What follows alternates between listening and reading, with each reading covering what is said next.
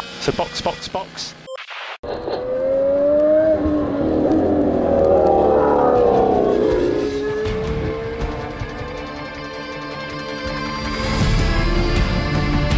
Olá, sejam bem-vindos ao episódio número 38 do Box Box Box, o original. O meu nome é Eric Andriolo e hoje eu estou aqui com Aninha Ramos Oi, galera. e Carol Cruz. Olá! E hoje a gente vai falar sobre a Fórmula 1 nos cinemas, os filmes documentários, o que tem de bom, de mal, de feio, porque afinal de contas não existe podcast sem discutir cinema pelo menos uma vez e a gente não vai escapar disso. Eu não sou uma grande amante de filmes, não, mas já que estamos falando de Fórmula 1, eu faço esse esforço. Eu e a Aninha fizemos escola de comunicação. Portanto, somos formados em dar opinião sobre filme. Isso é, assim, necessário. Necessário, tá no diploma. Isso foi parte integrante da nossa formação. Exatamente. Tanto é que me traumatizou. Dar uma opinião sobre Godard, aquela coisa, né? Nossa senhora, aquelas aulas vendo videoarte. Não, Não, obrigada. videoarte não. Isso, isso aí é traumático pra qualquer um. Isso aí não, isso não faz parte. Mas enfim, o que aconteceu aqui? A gente viu vários filmes e os que a gente não tinha visto ainda a gente correu pra ver. E é isso, a gente vai fazer uma hora aqui de gravação falando sobre os filmes maravilhosos. É isso aí, é ótimo, perfeito. Vamos pra pau. Bora.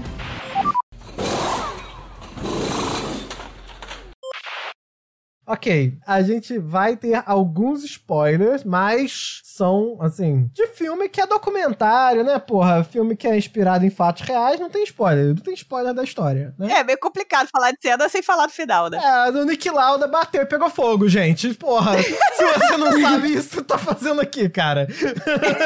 Tá fazendo o que aqui? Talvez a gente solte alguns poucos spoilers dos filmes ficcionais, mas são só pra aguçarem a vontade de vocês de assistir. Exatamente, porque são muito bons. A gente só viu filmes excelentes e um duvidoso. Não se esqueçam, eu sou produtora editorial, eu fugi do audiovisual. Então vocês imaginem o meu gosto pra cinema. Eu só preciso dizer uma coisa: temos filmes com Stallone, então não tem como ser ruim. Não tem, não tem erro, né? Tem Stallone de piloto, não tem erro. Stallone de piloto não tem erro. Vocês querem começar pelo Stallone de piloto? Pelo melhor filme? Querem começar pelo melhor Não, não, vamos deixar o melhor pro final. pra segurar a audiência, tem que segurar a audiência. Ótimo. Eu acho que a gente tem que começar pelos clássicos que todo mundo tá achando já que a gente vai falar, então a gente tem que falar, né? Eu acho que o, o óbvio é o Rush, né? Eu acabei de falar do Nick Lauda que, cara, vocês reviram recentemente? Sim, Eu vi Rush recentemente, na verdade. Eu não tinha visto Rush. o absurdo. Não faz muito tempo que eu vi Rush, então eu não precisei revê-lo, entendeu? Ele tá toda hora na Netflix, inclusive. Toda hora ele tá lá. Ouvintes, fiquem preparados que a gente vai abrir mais uma vaga no podcast. Eu fico impressionado. Esse filme é muito bom. Ele é bom de verdade, assim. Eu fico feliz do filme. Não- Não é só bom porque a gente gosta de Fórmula 1. Ele é bom real. A história deles é boa e eles conseguiram fazer um roteiro muito bom, acomodando coisas interessantes deles, de modo, obviamente, a transformar num, num drama, né? Numa ficção. Sim, eles, no caso, os personagens do Rush, que são o Nick Lauda e o James Hunt, que são os dois grandes rivais. A grande rivalidade que termina na, na- na corrida de Suzuka, né? Que chove e o Nick Lauda perde o campeonato porque ele decide não correr depois de todo o drama que ele passou. Então, temporada clássica. Ele fala: Não, deixa isso aqui, não vale a pena, não. Deixa eu ficar com a minha família. deixa eu sobreviver e ficar com a minha família. Obrigada. E esse filme ele é muito bom porque ele traz a disputa das pistas, a disputa fora das pistas e a gente vê o começo dessa disputa, né, na Uhum. Fórmula 3. E ele torna dois personagens que são completamente o oposto um do outro, personagens cativantes assim, Uhum. porque tipo, o Hunt, ele é um escroto, mas você torce por ele em determinados momentos e o Lauda é aquele exemplinho, né? É o cara que deve ser observado. Ele é o CDF? Exatamente. Mas ele também sabe ser um babaca, né? Exato. Isso é uma coisa da personalidade real do Lauda. Na verdade, é um pouco de uma personalidade de um campeão. Assim, o campeão precisa saber ser babaca. Não precisa ser babaca o tempo inteiro. mas ele precisa saber ser babaca. Ele precisa saber bater de frente. E o Lauda sabia. Assim como o Hunt sabia. O Hunt era um babaca no sentido da vida pessoal dele. Ele era um perdido na vida. Ele era um boêmio. É, ele era um boêmio. Ele é um playboy. Ele é um grande playboyzão, assim. Um playboy, isso. Ele era um playboy, assim, de carteirinha. Mas ele não era um escrotão, assim, nas pistas. É. Mas ele sabia ser babaca. E esse negócio de chamarem ele de. O, o Hackett chamar ele de superstar, né? Que era verdade, é porque ele era meio rockstar, né? Ele era aquela vida de acho do rock dos anos 70, sabe? Cocaína pra caralho, um monte de mulher, festa o dia inteiro. Sexo, drogas e rock and roll. Sexo, drogas e rock and roll e depois ia lá ganhar a corrida, sabe? O cara era isso. e o, o Nick Lauda era todo certinho. Não, eu estou aqui só pra... E assim, isso é uma das paradas que eu acho mais maneira do filme, que ele também desconstrói isso Lauda pra caralho, né? Ele vivia dizendo, não, só corria pelo dinheiro, não, se eu pudesse fazer outra coisa eu faria. Mas quando ele precisou mostrar determinação e que ele amava essa porra que ele fazia por paixão, ele acabou mostrando, sabe? Desconstruindo tudo que ele falava, né? E que ele ainda falou muitos anos depois. E vamos combinar que o próprio início dele mostra muita paixão, porque era tudo que a família dele não queria, e ele foi lá, bancou e fez. É. Se você não tem paixão, você não vai fazer correr atrás disso, sabe? Você não, não vai bater de frente com todo mundo da tua vida pra fazer uma coisa que pode te matar em piscar de olhos, né? Uhum. E mesmo depois que ele experimentou o beijinho do quase morte, ele continuou com a mesma garra, se não maior, né? Porque foi uma recuperação, assim, Assombrosa. em um tempo absurdo. E eu fico imaginando o quanto de dor que ele não sentiu naquela corrida, voltando, porque a pele queimada é uma pele ultra sensível. E o carro, ele é quente, né? Aham. A gente vê hoje em dia os pilotos saindo, tipo, quase submersos em suor. E imagina há 30 anos atrás. Então, é muito bizarro. Pois é. Não, a cena dele enfiando o capacete naquela pele destruída e o fato de Nossa. saber que aquilo rolou real, ele fez aquilo. Cara, aquilo é assustador, assim. E ele fez. Isso é uma das coisas que eu gosto desse filme, que ele tem embelezamento, né? Ele não é uma- um retrato fiel da realidade, até porque o Nick Lauda e o James Hunt eram muito mais amigos na vida real do que no filme, né? Eles, inclusive, moraram juntos durante aquele período deles na Fórmula 3. Eles não se conheceram daquela forma. Eles moraram juntos, eles batiam papo e tal, mas eles eram rivais na pista. Mas, sim, muitas das coisas que aconteceram foram como aconteceram. Esse filme é muito realista, inclusive nos carros, inclusive na pista, as cenas e tal. E eu tenho duas menções honrosas pra fazer sobre esse filme, que são menções que tocam o meu coração de brasileira, que é Interlagos em 76, que eu adoro o carnaval que fazem ali na pista. A mulherada sambando e o sexo, drogas e rock and roll versão PTBR. O Hemsworth, né, fazendo James Hunt dan- dando dançadinha assim do lado das... Não, é perfeito. É, assim, esse trecho do filme ele é perfeito porque ele é a tradução da frase sexo, drogas e rock and roll, só que na versão Herbert Richards. Então, assim, tudo pra mim essa cena. E outro momentinho também que eu amo é quando citam a saída do Emerson Fittipaldi da McLaren pra ir pra Copesuca. Ah, nossa, caralho! É fit fucking pound em copper fucking super ASA fucking P. Eu acho que assim, deu um toque pro filme, que é aquele momento que você fala, eu tava, eu fui. Sou brasileira! E é uma conversa que eu tenho certeza que aconteceu, e assim, desses xingamentos pra pior, sabe? Porque ele saiu nos 45 do segundo tempo e falou, tal como Camila de Lucas, beijinhos. Cara, esse filme é incrível. Puta que pariu, cara. E ele também mostra muito como que a Fórmula 1 na época, né? Porque com o tempo isso foi sumindo, né? Esse negócio das, eh, da- das mulheres aparecendo na frente aquelas modelos e tal. Mas era muito essa mentalidade, né? Tipo, era todo mundo machão comendo mulher, né? Mas eu acho que foi assim, mais ou menos até os anos 2000, 2000 e pouquinho, na verdade, né? Sim, sim. É, Grid Girls saíram. a- Não faz tanto tempo assim que não tem Grid Girls. Não, não faz. Então, mas ela foi dando uma suavizada com o tempo. Por exemplo, nos anos 2000 e pouquinho, você não tinha as meninas das escolas de samba sambando entre os carros na pista, sabe? Então, esse machismo, ele vem ainda muito forte, mas eu sinto que ele diluiu, porque o que a gente vê ali no filme é, assim, bizarro, o quanto as mulheres estão para servir, e a própria câmera mostra muito isso, porque quando mostra plateia e quando foca especialmente em mulheres, é aquela focada que é da cintura pra coxa. É. Não pega muito o rosto, é a focada cintura pra coxa que puxa no zoom. É. É. É bizarro, é bizarro. E se mostrar o rosto, normalmente é a mulher olhando pro cara com a maior cobiça do universo. Exato, exatamente. E Isso eu acho que é um retrato também, porque essa era a mentalidade. A gente não tem como fingir que não era. Era a mentalidade. Uhum. Assim, de corrida, de automobilismo em geral. E ainda é muito, assim. É que agora é mais tipo Races One, não sei o quê. é mais no background, né? Não é na, na frente da E câmera. também porque, vamos combinar, né? A mulherada, me incluindo nessa, obviamente, a gente veio estilo futebol americano, na cotovelada, catando o nosso espaço e vem aqui e me respeita, sabe? Não foi uma coisa que, ai, os caras deixar, começaram a entender que mulher é mais que isso. Não, as mulheres foram conquistando e, tipo, dedo na cara, a gente entende sim e acabou, fica quieto e não se mete comigo, sabe? Sim, com certeza. Não foi uma coisa que veio de cima pra baixo. Agora, se eu posso passar adiante e falar de outro filme, mas é relacionado. Porque eu vi, pra gravar, eu resolvi ir lá e ver o Grand Prix, que é um filme de 90 e... Não, de 1966. E antes do Rush, ele era o grande filme de Fórmula 1. Mas é- eu achei os dois muito similares, nesse sentido. Em dois sentidos, na verdade, assim. Eu acho que, primeiro, os dois têm sempre as mulheres dos pilotos e fazem o contraste entre os personagens pela forma como eles têm relações, né? Isso se repete, assim, nos dois. E outra parada que se repete muito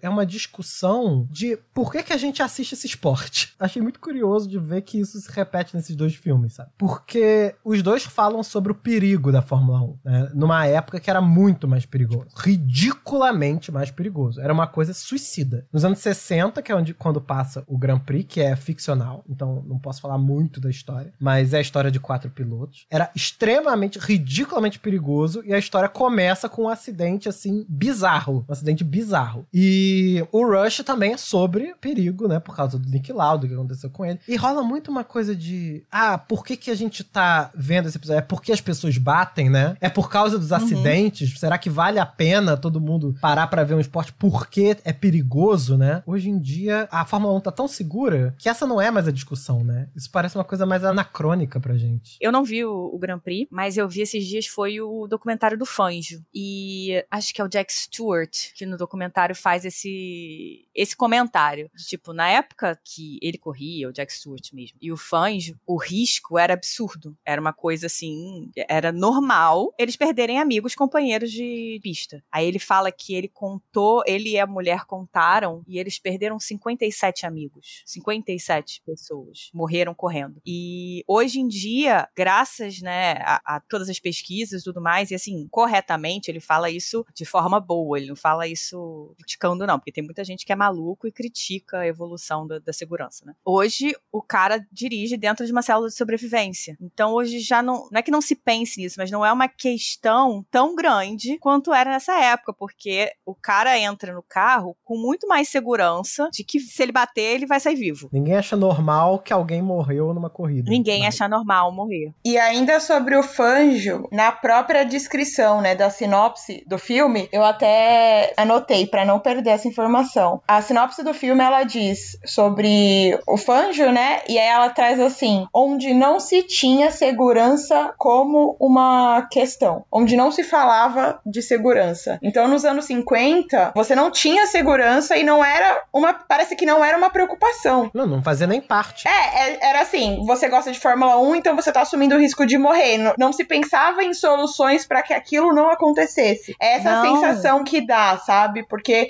e, e você vê algumas filmagens que passam, tipo, metade do corpo do piloto pra fora do carro. Desespero que bate, sabe? Nossa, tem uma parte que eles falam como é que eles pensavam no carro, no desenvolvimento do carro. E que o foco era todo pro carro ser rápido e pro carro ser cada vez mais rápido. Mas não se pensava em momento algum nem no conforto do piloto. Então o piloto entrava no carro e era horrível de dirigir. Era muito difícil de dirigir, porque o carro não tinha a menor ergonomia, entendeu? Não, não existia, obviamente que não existia esse conceito, mas realmente não se pensava na melhor forma do piloto estar lá dentro para dirigir o carro. Então, além de não ter segurança, não tinha conforto nenhum, o cara saía destruído mesmo, mesmo que ele não batesse, o cara saía destruído do carro, porque era muito difícil de dirigir. Aí é o Mika Hakkinen que fala que ele dirigiu um carro do Fangio, e ele falou, eu tava dirigindo muito devagar, até, né, por respeito, né, pra não... Não quebrar, Correr né? o risco de, de quebrar o carro, e era muito difícil, e eu não sei como é que eles faziam dentro desse carro para saírem bem de dentro do carro. Porque simplesmente não era um pensamento. O pensamento deles era correr o mais rápido que eu posso, fazer a máquina que vai correr mais rápido. Ponto. É, e, e dentro do filme tem uma entrevista do Fangio que ele e até mostra uma foto das pernas dele, porque teve uma corrida que ele chegou a ficar com as pernas queimadas. E até o, o Alonso também, ele faz um adendo disso aqui 2019 ou 2009, se eu não me engano, que ele teve o- as costas queimadas também. Uhum. É muito assustador você pensar no risco constante desses caras e no desconforto que eles passavam para simplesmente correr, Uhum. né? Porque é um desconforto que ele se propõe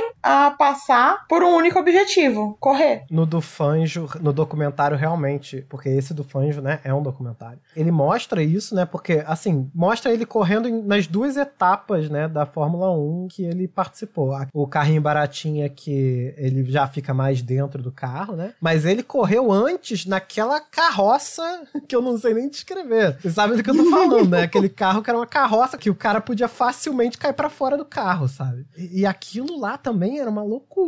E eu entendo porque que tem mais documentários do que filmes de Fórmula 1. Porque como que você vai capturar isso? O, o que faz o filmes como o Grand Prix e o Rush serem fodas é que tem filmagens fodas, sendo que o do Rush é tudo computador. O do Grand Prix ainda é incrível. Vejam essa porra, porque é incrível as filmagens que tem ali, de, de carro de corrida. Agora no Fangio tem uma frase que me pegou e aí eu vou jogar essa bomba pra vocês dois. Eu não lembro quem fala, tá? Eu não anotei, eu falhei nessa anotação e eu fiz uma adaptação porque no documentário ele fala 25 pilotos e eu, e eu adaptei pra realidade de hoje que são 20 pilotos. Mas ele fala assim: são 20 pilotos de Fórmula 1, seis que realmente são bons, três que são excepcionais e um que é um gênio. Trazendo pra nossa realidade atual. Digam pra mim quem é o gênio e quem são os três excepcionais. Ah, fudeu. Ah, cara. Não, eu nem vou pedir os seis que são realmente bons. Eu vou pedir só essas duas categorias: o gênio e os três excepcionais. Eu acho que é mais fácil dar os seis do que os três excepcionais, porque eu acho que excepcionais eu acho que tem mais três. Gênio, cara, não adianta. Pra mim, gênio vai ser o Lewis Hamilton sempre. Assim, enquanto ele estiver correndo, ele é o gênio. Não Ok. Vai, não vai fugir disso. Excepcional, Max Verstappen, claro, óbvio. Leclerc, pra mim, é excepcional. Terceiro, excepcional. Eu acho que excepcional, Alonso. É, hum, hum. É porque o Alonso não tem um carro pra correr, mas assim, o que ele fez com a Alpine esse ano, pra mim, mostra que ele ainda é excepcional. Desculpa a galera do Vettel, mas assim, não consigo colocar ele nos excepcionais hoje. O, o Alonso, eu acho que o Leclerc provavelmente, provavelmente. E aí do, cara, eu acho que, porque são três excepcionais só, né? É, e você não vai falar o Max? É, não, o Max com certeza, só que aí eu acho que entre o Leclerc e o Lando Norris, eu não sei, porque o Leclerc já ganhou corrida pra caralho e o Norris não teve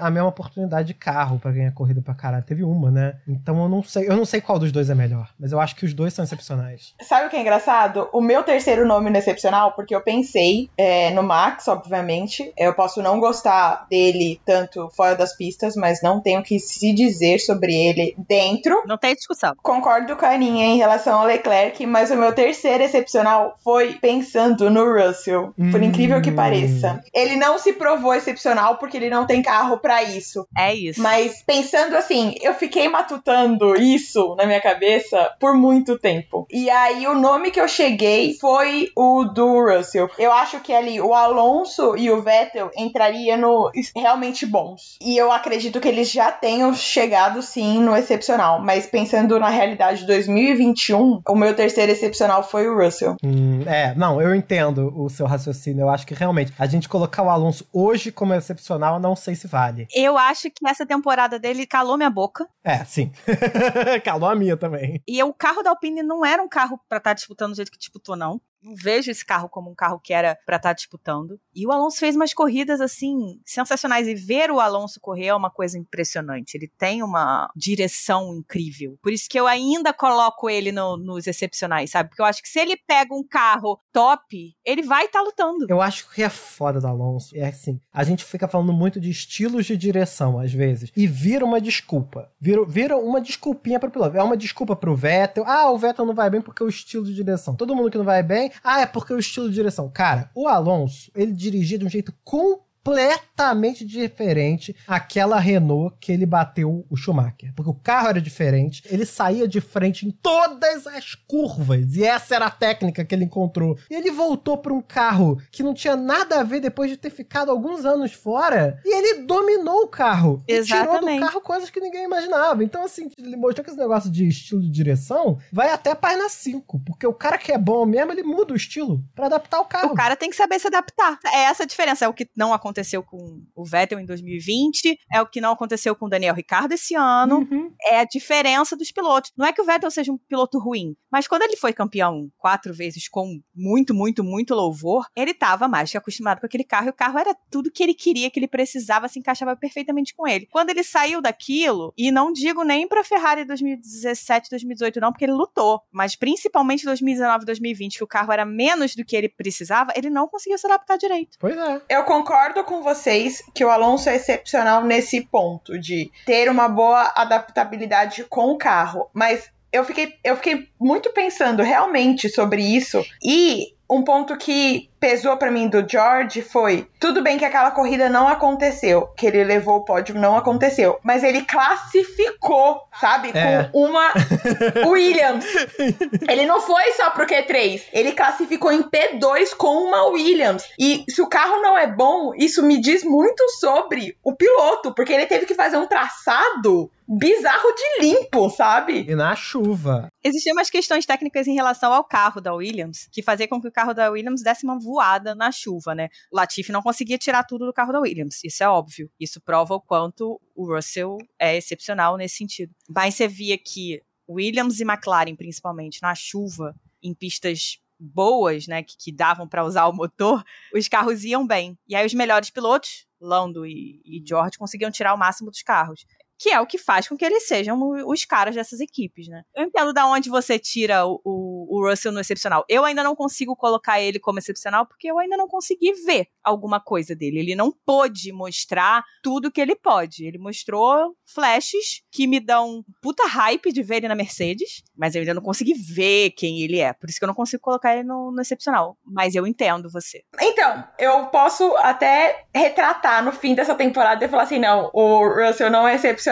ele é só realmente bom. E assim, eu dou todos os méritos pro Alonso. Eu acho que o Alonso, eu não gosto do Alonso como pessoa, mas eu também não tenho nada, nenhum A para dizer dele como piloto. Eu acho ele realmente muito bom e eu acho que ele assim, ele dirige com o manual de direção debaixo do braço, sabe? Porque é, ele não comete erros assim, principalmente nas disputas. Não à toa a gente teve ele com Hamilton, né, esse ano que passou, que foi uma coisa linda de ver. Uhum. Mas eu acho que assim, ele já teve o auge auge. Ele não tá mais no auge, sabe? Como ele já mostrou para mim o auge dele, eu acho que ele ainda precisa um pouco mais para mostrar para mim, falar assim, olha, eu continuo no meu auge. Eu posso lançar uma que é sobre outro filme que tem tudo a ver com essa parada do Russell não ter tido oportunidade. Não é porque o cara ele é o fodão que tá no carrão, sabe? Que chegou na Fórmula 1, que ele é o melhor. Assim, não é. é tem muito esse negócio, os pilotos da Fórmula 1 são os melhores pilotos do mundo. Você não vai dizer para mim que o Latifi e o Stroll, o Stroll até vai, mas o, o, o Mazepin. Nikita Mazepin são os melhores pilotos do mundo, entendeu? Não vai. E aí eu vi ontem, ontem, cara, um documentário que se chama Crash and Burn.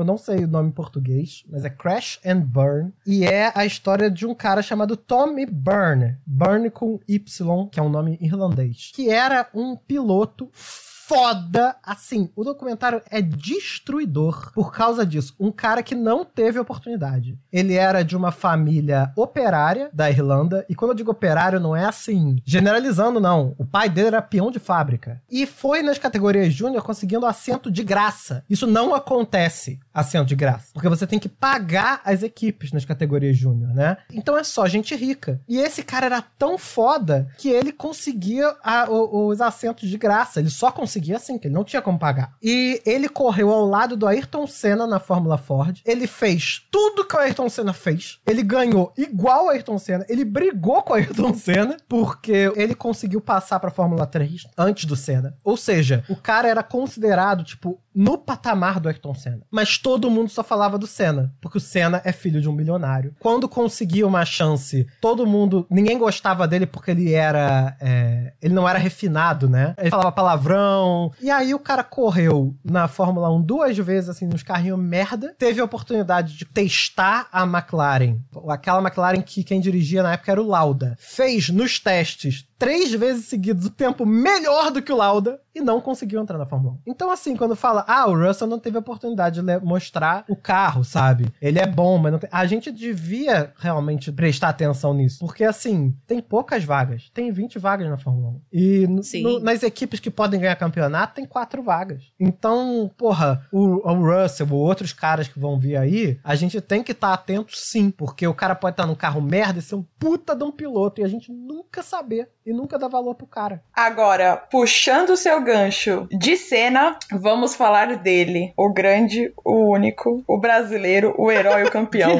cena. Esse documentário eu vi no cinema, né? Quando ele foi lançado. Fui eu e Mauro pro cinema, os dois vendo o filme no cinema chorando, que nem dois idiotas. Foi o primeiro contato que eu tive com uma obra audiovisual de Fórmula 1. Isso a gente estava na faculdade já. E, cara, eu acho realmente um, um, documentário incrível. É claro que esses documentários, assim como o do Schumacher, que a gente vai falar mais pra frente, como são documentários que são apoiados pela família, tem toda aquela coisa, tem todo uma, um floreio do ser humano, né? A famosa puxada de sardinha. Total, total, assim, mostra menos os defeitos e muito, muito mais as qualidades e os... É o mito cena. Faz o mito cena. Mas, para mim, pelo menos, que, que a gente nasceu, você nasceu em 90, né, Eric? Eu nasci em 89. Eu nasci em 91. 91. A gente era muito pequeno quando o Senna morreu, mas a gente teve noção do que era, assim... Uhum, total. Sentimento, sabe? Atmosfera. A gente não lembra das corridas, mas a gente lembra da atmosfera. A gente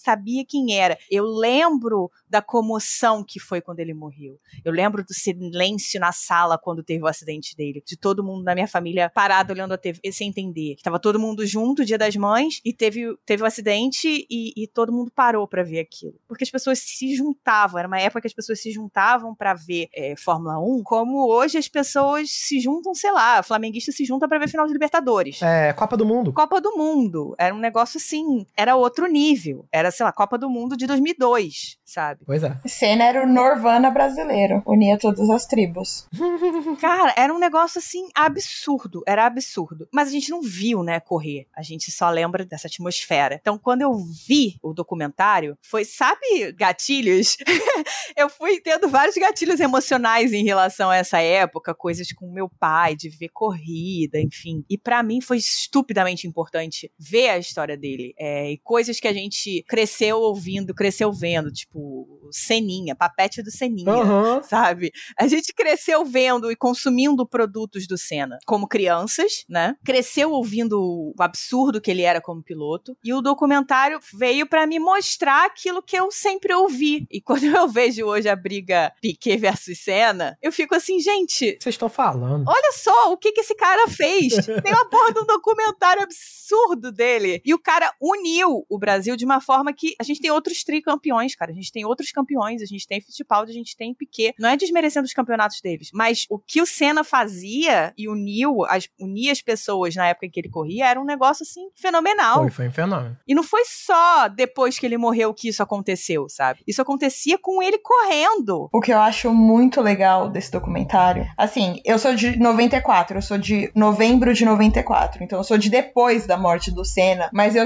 eu cresci, eu, eu sempre tive essa questão de amar ser ser brasileiro, sabe? Eu sempre tive muito orgulho de ser brasileiro. E aí, quando a Carol, criança, entra em contato com essa atmosfera, cena, esse legado que ele deixa, eu me sinto em casa, sabe? Eu, olho pro cara e falo, puta, um brasileiro que ganhou o mundo e que não esqueceu que é brasileiro e que se orgulhava de ser brasileiro, assim como eu me orgulho. Então, meu primeiro, a minha primeira admiração do Senna foi justamente o amor que ele carregava pelo Brasil. E aí, obviamente, veio também o talento dele e o que ele representa como piloto. Mas o que eu gosto do documentário é que no nome ele já quase ordena as prioridades do Senna, sabe? Porque ele era o brasileiro, o herói pro Brasil e aí sim o campeão. Então, o bonito do Senna é justamente isso. O que ele representava dentro das pistas, os valores que ele carregava dentro das pistas, ele carregava fora das pistas. E é muito bonito, assim, até para quem não, não é muito ligado com religião, eu não sou muito ligada com religião, mas é lindo de ver o amor que ele tinha, sabe, pelo Deus que ele acreditava. Isso é uma coisa muito bonita, esse propósito. Ele sentia que ele tinha um propósito e ele, ele buscava alcançar o propósito que ele entendia como sendo dele, e isso fica muito ressaltado no documentário. Eu acho muito bonito a forma como abordam esse tema. Ele foca na história do Prost com o Senna, né? Nessa rivalidade. Mas ele também passa por cima, já que você falou dessa parada de Deus e tal, passa por cima da arrogância do Senna, né? Ele não mostra o quão arrogante o Senna também conseguia ser, sabe? Que todo mundo achava isso. É realmente uma construção, assim, é, mostrando para as novas gerações, né? Por que que ele é idolatrado. Uhum. Não é uma desconstrução do Senna nem nada disso. Então você tá indo esperando um retrato de quem foi o Senna. É muito mais isso que a Carol tá falando, sabe? Por que que o Senna era foda? É isso, sabe? O, o, o Proust Exatamente. uma vez falou, eu acredito em Deus e o Senna acha que é Deus. Porque os dois chegaram a, a, se detestar muito nessa rivalidade, né? E isso era parte, assim, o Senna realmente era muito arrogante, porque ele era muito bom, era bom pra caralho, né? Mas o que torna um atleta um mito, desculpa usar essa palavra aqui, né, tá distorcida aqui pro brasileiro, esquecendo o significado dela dos últimos quatro anos, é, você precisa de um anti-herói. Nenhum herói é construído sem um anti-herói, sabe? Uhum. Nenhum bom personagem é construído se você não tem alguém à altura que confronte ele diretamente. Todos os filmes são construídos assim. Então, se você não coloca a figura do Prost, você não tem o herói cena, porque você não tem ninguém que ele teoricamente combate, sabe? Uhum. Toda boa disputa, ela precisa de dois personagens. Independentemente do que é mostrado no documentário, a disputa realmente marcou a Fórmula 1. Prost versus Senna é uma das rivalidades mais faladas na história da Fórmula 1. É Prost versus Senna, é Lauda e Hunt, sabe? Esse é o peso que ficou. Eles foram companheiros de equipe e eles tinham temporada que, sei lá, se um 90% da temporada foi ganhada pela McLaren. Ah, teve, teve uma temporada, agora eu não lembro o nome, que a McLaren ganhou todas, assim, um piloto da McLaren, Exatamente. ou Prost ou Senna, foi o primeiro lugar em todas as corridas, menos uma que eu acho que é porque os dois deram DNF. Exatamente, tipo, foi isso. Cara, isso é sensacional, você ter esse tipo de batalha. Ainda dentro da mesma equipe, tipo, sei lá, Hamilton e Rosberg foram em, em 2016. Cara, isso é incrível. Isso é incrível. E marcou. Independentemente da gente falasse que quem é o, o arrogante, quem é o vilão, quem é o, o, mocinho da história, no final das contas, provavelmente os dois são vilões.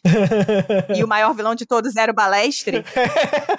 Se tem um vilão na história, não é o Prost, não é o Senna, é o Balestre. O Senna é o herói da história dele com o Prost e é o vilão da história dele com o Tony Byrne lá no outro documentário. Então, pois é, é. é isso, sabe? E aí é nessa hora que eu digo, a FIA fode campeonatos desde muito tempo atrás.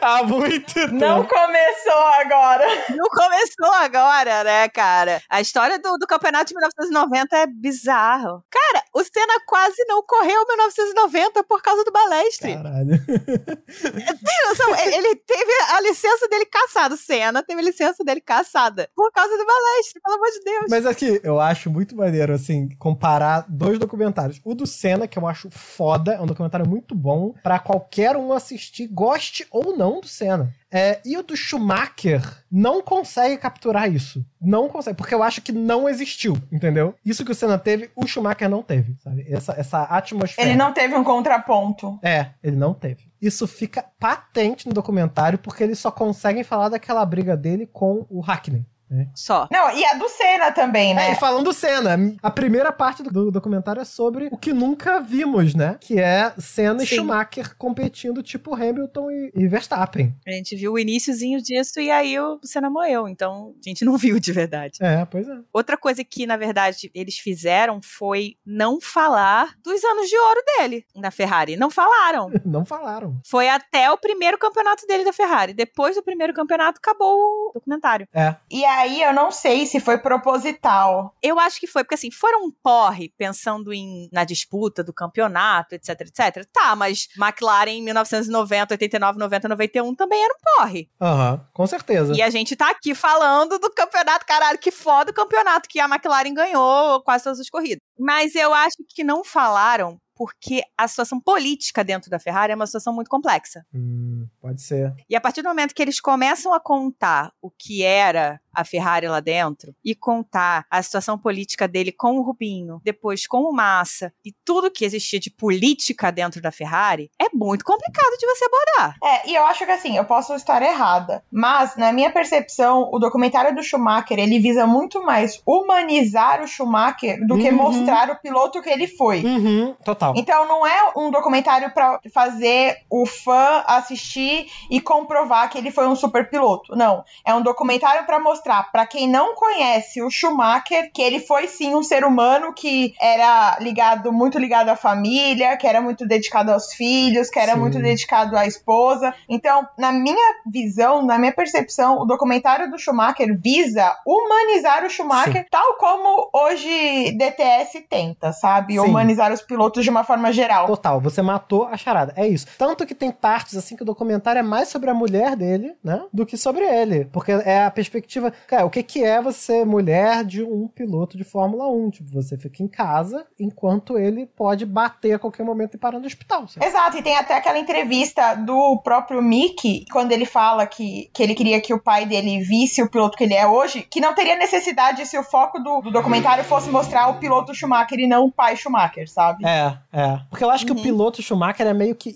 incontestável, entendeu? Como figura da Fórmula 1, acho que nesse sentido até mais do que o Senna, hein? É porque o Senna, o Senna teve a carreira interrompida. É, mas eu acho que muita gente contesta a cena por causa desse mito, entendeu? Tipo, ah, não, será que não era tudo uma invenção da Globo, e do Galvão e do ufanismo, sabe? Rola muito isso. Ah, até que ponto ele era foda, que ponto era uma construção. E isso é só aqui, né? Você sabe, né? Hã? Você sabe que isso é aqui. Da mesma forma que as pessoas criticam o, o Rubinho aqui. É, não, isso é total, no Brasil, isso é no Brasil. Mas você fala qualquer pessoa lá fora, Senna, Rubinho, Massa, São, são. fodas, é. Sim, Não, e eu acho também que são momentos diferentes, porque, por exemplo, o Senna, ele morreu em 94, então você tem uma distância grande. O Schumacher ainda é recente. Eu vi o Schumacher correr, nós três vimos o Schumacher correr. Uhum. Então, assim, ainda não tem a necessidade de comprovar que ele foi um super piloto. É, Você é. precisa mostrar que ele foi uma super pessoa, mas um super piloto talvez daqui 20, 30 anos, quando o foco for, por exemplo, o Lewis Hamilton, sabe? Uhum. Porque o Schumacher teve a carreira dele no momento em que as pessoas ainda estavam de luto pelo Senna. Então, talvez daqui 20 anos você precise de um documentário pra afirmar que o Schumacher é um puta piloto, porque todo mundo só vai pensar no, no Hamilton. É, talvez, talvez. Mas eu acho que os dois têm situações diferentes. Assim, o Schumacher eu acho mais difícil, porque ele foi intocável. Ele foi intocável. Intocável. Não tinha quem desafiar ele. Como eu acho que o Hamilton chegou assim por uma ou duas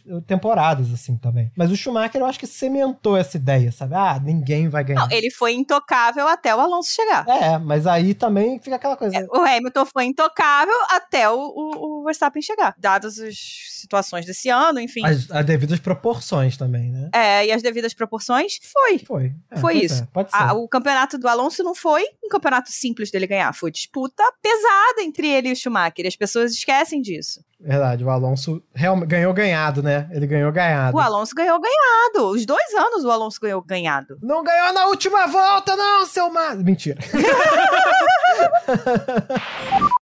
Agora, saindo de fatos e indo para ficções, a gente precisa falar do melhor filme, que eu assisti, desses todos que eu vi. Driven, Alta Velocidade, é um filme que ele já estava com um hype para mim muito alto, pois na pesquisa eu descobri que o Sylvester Stallone realmente. Não, peraí, é um filme do Sylvester Stallone sobre corrida. Pra começar, Tá? Para esse podcast, olha o pôster agora na internet. Você vai ver o Sylvester Stallone, você vai falar, ih, ele parece o Alonso. E tem um cara do lado que parece o Vettel novo. E tem um cara do lado que parece o Raikkonen. O que, que, que está acontecendo? isso. Aí, como se não bastasse esse pôster incrível, você descobre que, na verdade, o Sylvester Stallone queria interpretar o Senna. Então, assim, a gente perdeu a chance de ver Sylvester Stallone interpretando o Senna. E eu tenho um culpado. O culpado é o Bernie, que não quis vender os direitos a um preço razoável. Ele quis meter a faca, achando que ele ia derrotar o Rambo, mas o Rambo, ele deu a volta por cima e escolheu a ficção. E fez um filme sobre E Fórmula fez um 1. filme sobre Fórmula 1 barra Indy, né? Exato, porque o filme ele começa meio bizarro, porque ele já começa é, numa corrida em Miami. E aí eu pensei, putz, Miami tá entrando esse ano pro calendário. Não tinha como eu assistir esse filme no momento melhor. E aí tem umas corridas de tipo assim, 200 voltas. Eu falei, meu Deus, o que que é isso? Que Fórmula 1? É total Indy, assim, corrida oval e tal, só que ao redor do mundo. É, É o que a Indy gostaria de ser. é. A Fórmula 1. E é muito engraçado porque, assim, no meio do filme você tem três personagens principais, né? Que é o Jimmy Bly, o Bo e o Sylvester Stallone, que é Joe. Joe. E é, só que assim, você tem alguns, alguns nomes que são citados de pessoas que existem, tipo o Christian Fittipaldi, Montoya. E aí você fica, meu Deus, o que que tá acontecendo aqui? Andretti, Andretti, toda hora tinha uma narração de uma corrida, ah, passa o Andretti, não sei o quê. Aparece o Canaã dormindo. Exatamente. Aí tem uma corrida no Rio, no Rio de Janeiro, que a corrida do Brasil não é em Interlagos, é no Rio. E você tem um piloto que aparentemente era pra ser um piloto brasileiro, que é o Memo Moreno. Gente, eu fui descobrir que o piloto era brasileiro no, no final do filme. Uma hora que ele falou obrigado. Aí eu, pera, ele falou obrigado. Então o que ele falou naquela hora não foi estou de volta.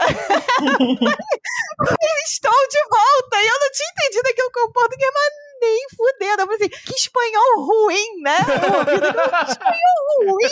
Botaram o cara que não sabe falar espanhol pra ser o, o latino da história, porque sempre tem que ter um latino. E o cara tava falando português. E aí, no meio do filme, me tem uma cena num jantar, que eu não vou dar mais spoilers sobre o porquê ela termina desse jeito, mas do nada eles pegam os carros da temporada seguinte e começam a disputar um racha no meio da cidade, como se nada, sabe? Correndo a 400 km por hora, porque a velocidade do filme é 400 km por hora, levantando tampa de bueiro, passando por debaixo de caminhão e assim, nenhuma punição. O carro que não tem nem placa, né, cara?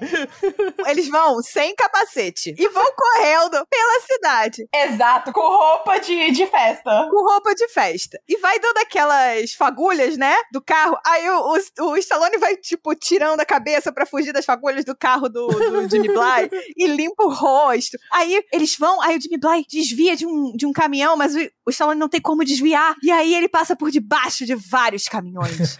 e você fica, caralho. Muito antes Velozes e Furiosos. Muito ótimo. e aí aquele topozinho assim da, da. Aquela proteção de cima, né? Que evita que o piloto caia de cabeça no chão. É o Santo Antônio. É, o Santo Antônio vai rapando na, no- na parte de baixo do caminhão e tá lá o Stallone, assim. Aí o Jimmy Bly passa em cima de uma, de uma tampa de poeira, a tampa de poeira foge, o, o Stallone só vira a cabeça e ela sai tirando tinta, assim, da cara dele.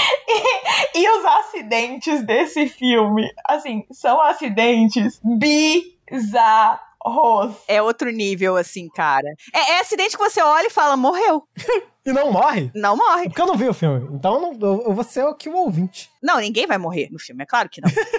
É filme sobre a jornada do herói, ninguém morre. não são acidentes impossíveis de acontecer, não. Só que eles fazem os acidentes mais cinematográficos possíveis. Vai ser aquele acidente que o cara vai terminar de, de cabeça pra baixo, depois de dar umas 300 capotadas, né? E você fala, pronto, esse cara morreu. Porque nessa época desse filme não existia halo, nem aquele outro da Indy, que eu esqueci o nome. Aquele para-brisa. Aquele para-brisa da Indy, que eu esqueci o nome. Então, assim, tu vai olhar pra aquilo e fala, esse cara morreu. O carro se desfaz em 500 mil pedaços. Tudo bem que carro de Fórmula 1, carro de Indy realmente se desfaz, né? Fibra de carbono. Esse carro se desfaz e voa, peça pra tudo quanto é canto. Não, e assim, parece que eles estão sempre em circuito de rua, porque o carro ele bate, ele sempre volta. E não é assim, é um acidente de um carro, é um acidente de metade do grid, sempre. Metade do grid roda. O cara roda absolutamente do nada. Tem um acidente que eu, que eu lembro que o cara tá lá, sei lá, em terceiro lugar. É um coadjuvante qualquer. Roda sozinho. É literalmente sozinho. Tipo, não é, ah, o pneu estourou. Não, não. Ele vira o volante e roda. E aí vai todo mundo batendo, né? um em cima do outro. Cara, é hilário. Hilário. Mas dentre todos os absurdos que esse filme traz, ele traz uma coisa logo no começo que também ficou martelando muito na minha cabeça. Porque esse filme deixa mu- muito latente a questão do primeiro e segundo piloto. Porque tem Uhum. uma corrida em específico que eles fazem o Stallone parar, né? Fazem o pit stop do Stallone por pura jogada de a gente precisa priorizar nosso piloto número um e você vai você vai ser uma peça nesse quesito. E isso fica muito latente no filme e é uma coisa que a gente sabe que acontece Sim. que as equipes elas precisam internamente terem o primeiro e segundo piloto, ainda que isso não fique escrachado, mas ela tem que ter ali a prioridade dela. E isso o filme deixa bem claro e eu acho que é a única parte do filme inteiro que condiz com a realidade é essa.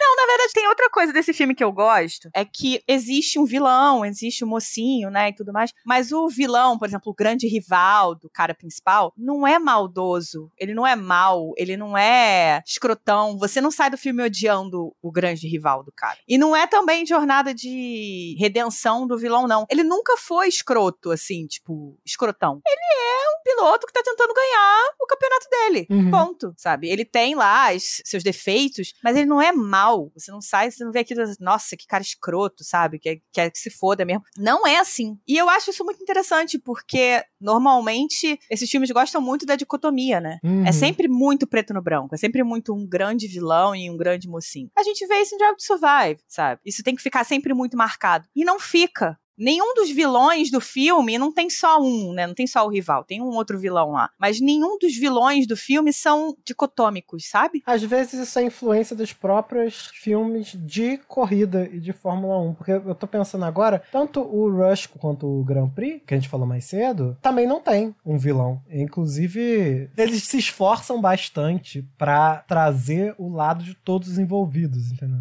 Então, talvez por isso também o Stallone tenha visto um monte de filme de corrida e falou: caralho, quero fazer um, Pode mas ser. é o Rambo no volante. Não, a única coisa, assim, que realmente é, é marcante, que é a marca do Stallone, é que o personagem dele é um coach. o Stallone é o primeiro coach da história. É superação, né? A história de superação. É superação, e o cara dá os discursos de coach de superação, entendeu? É aquela coisa bem rock. Bem, Rock. Isso é uma marca do, do, do Stallone que existe nesse filme, sabe? Eu achei um filme muito divertido de ver. Não é um filme que você vai ficar.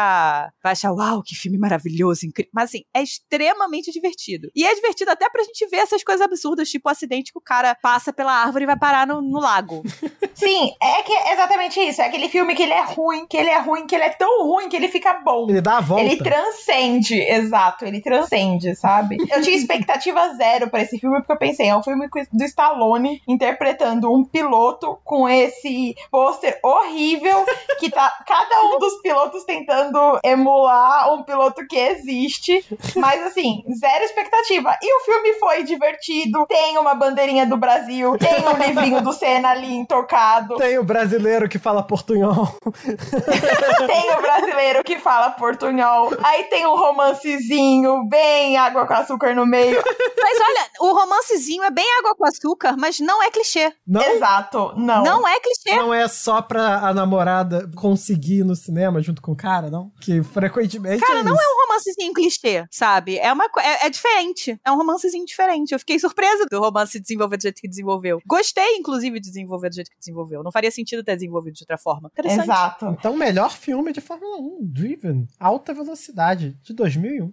Compromisso zero com a verdade, compromisso zero com fatos. É uma mistura de Indy com Fórmula 1, mas que é ótimo. Assim, tem inclusive uma classificação que envolve moedas. E aí, pra você descobrir onde as moedas estão na classificação, você vai precisar assistir. A gente precisa falar de Ford versus Ferrari aqui, né? Não, não é, não é Fórmula 1. Ah, vale a menção honrosa, eu acho, porque é um filme muito bom que ganhou Oscar, então ele conseguiu se igualar ali com o Grand Prix. E é um filme que, que ele é muito bem feito, assim. Mas é a história da tentativa da compra é, pela Ford da Ferrari e que não deu certo. E basicamente a Ford falou: não posso te comprar, então vou te vencer. e, e, dizem que é a história não contada do Ken Millers, né? Millers. Eu não sei se eu falei certo, provavelmente não. Mas eu acho que se você gosta de automobilismo, é um filme que vale muito a pena assistir. É um filme recente, então ele conta com o supra-sumo da tecnologia. Ah, e já que a gente já tá nas menções honrosas, só pra eu não esquecer, porque eu já fiz o monólogo do Grand Prix lá atrás, é, o Grand Prix tem cameo, né? Tem figurante. Aparições. Tem aparições de uma porrada de piloto. Tem o Phil Hill, sabe? Tem o Jack Stewart, pilotando, inclusive, de dublê. Cara, tem todo mundo, cara. Tem o Oscar, apare... aparece todo mundo. Aparece todo mundo naquele filme, cara. Vejam. o filme Irado. é bizarro antes da gente finalizar, eu acho que vale a pena a gente comentar uma coisa que a gente não falou, que é Rush tá na Netflix, uhum. Grand Prix, se vire pra achar na locadora mundial, Schumacher, Netflix, Senna, tem na Apple TV, no Google Play, no YouTube, no Star Play, Star no Global Play, Star Plus, obrigada pela correção, e temos também na Biblioteca Mundial. Fanjo tá na Netflix, Driven tá no HBO Max e no Oi Play. E Crash and Burn também temos na Biblioteca Mundial. E Ford vs Ferrari atualmente só na, na Bahia, em nenhum outro lugar. E é isso. Teve outros filmes que a gente queria ver, mas não viu. Vocês acham que vale a pena a gente fazer uma breve lista de filmes que a gente queria ver? Eu acho que vale. A gente deu uma pesquisada e encontrou mais alguns filmes que parecem interessantes, mas que não tivemos tempo de ver. Se vocês viram, é, mandem pra gente suas impressões, comentem. E comentem no post do Insta. Digam se vale a pena a gente ver e fazer um outro episódio, talvez. É, fazer um episódio parte 2. Parte isso, dois, isso, isso. Com esses filmes. Exatamente. Vamos, vamos, lá, cada um falar um, eu começo. É, um, um é o One Life on the Limit, que é sobre as mortes da Fórmula 1 e o aperfeiçoamento da segurança, que eu queria muito ver. Também temos McLaren, o homem por trás do volante. Temos Williams, que é de 2017, e não sabemos onde ele está na internet, mas ele existe. Ele existe, ele tem a Claire na capa. Temos o fabuloso Fittipaldi. Eu queria muito ter achado esse, mas eu não achei. Também temos Weekend of a Champion, Jack Stewart, o fim de semana de um campeão. Temos One by One, ou Champions Forever, The Formula One Drivers, que é um documentário dos pilotos de 1973. E Ferrari Race for Immortality, que é provavelmente um vídeo institucional da Ferrari glorificado aí. Mas que eu saiba, tá na Apple TV e na, e na Claro TV também. E Upty, The Willie T. Reeves Story. Esse do Jochen, Jochen, Jochen Rindt, eu odeio esse nome.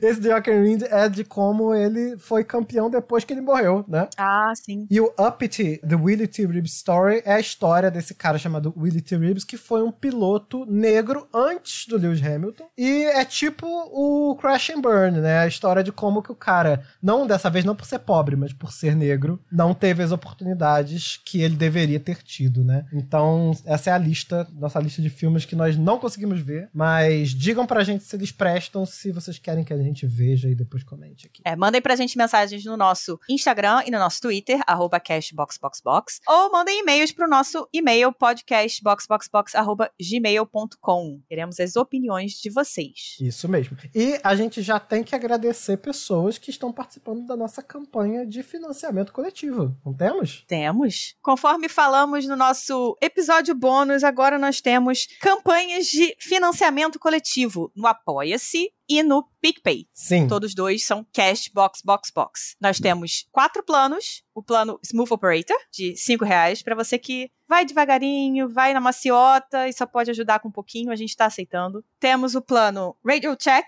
de 10 reais, para quem já está podendo ajudar um pouquinho mais. Scenario 7, pro pessoal que já tá empolgado. E o Master Plan de 50 reais, que é o top de linha. E as pessoas que fazem os planos Radio Check pra cima ganham um agradecimento nominal no episódio. Então, nesse caso, nós temos que agradecer a Thaís. Muito obrigado. Você é uma apoiadora do Box Box Box. E também temos que agradecer a musa da F1TT, Carol Polita, que também está nos ajudando no PicPay. Sim, se vocês puderem fazer pelo PicPay, já tiverem feito né, o download, tudo certinho lá, a gente até prefere se vocês fizerem lá pelo PicPay, que vem mais da sua contribuição para a gente. Enquanto isso, nossa gorjetinha continua funcionando, nosso Pix continua funcionando e é o mesmo que o nosso e-mail, que é podcastboxboxbox.gmail.com. E é isso. Mande e-mail pra gente, ajude a gente lá no Pix, ajude a gente no Apoia-se, ajude a gente. Socorro! Subam a hashtag SOSBoxBox. Box. ah, falando em hashtag esse dia, esses dias teve ouvinte nosso na live do Drogovic colocando hashtag Drugo no Box Box Box. Levantem essa! Levantem essa pra ele saber quem a gente é e a gente poder convidar ele. Sim, a gente super quer convidar ele. A gente quer convidar todo mundo. Levantem a hashtag em cima de quem vocês quiserem que a gente entreviste aqui. Vai ser, um, vai ser foda, vai ser ótimo. E antes de ir embora, a gente não pode deixar de pedir para vocês avaliarem o podcast aqui no Spotify com cinco estrelinhas, senão o DNF vem, hein, galera? cinco estrelinhas ou nada, por favor. E com isso, a gente conclui por hoje e até semana que vem. Até mais, galera. Até. Box, box, box. Box, box, box. Box, box, box. I'll come straight to the point. Our uh, esteemed lead driver Pretty fucking Pauldy. has ditched us for another team at the last minute, Copper fucking Suka. and we need a replacement. ASA fucking P.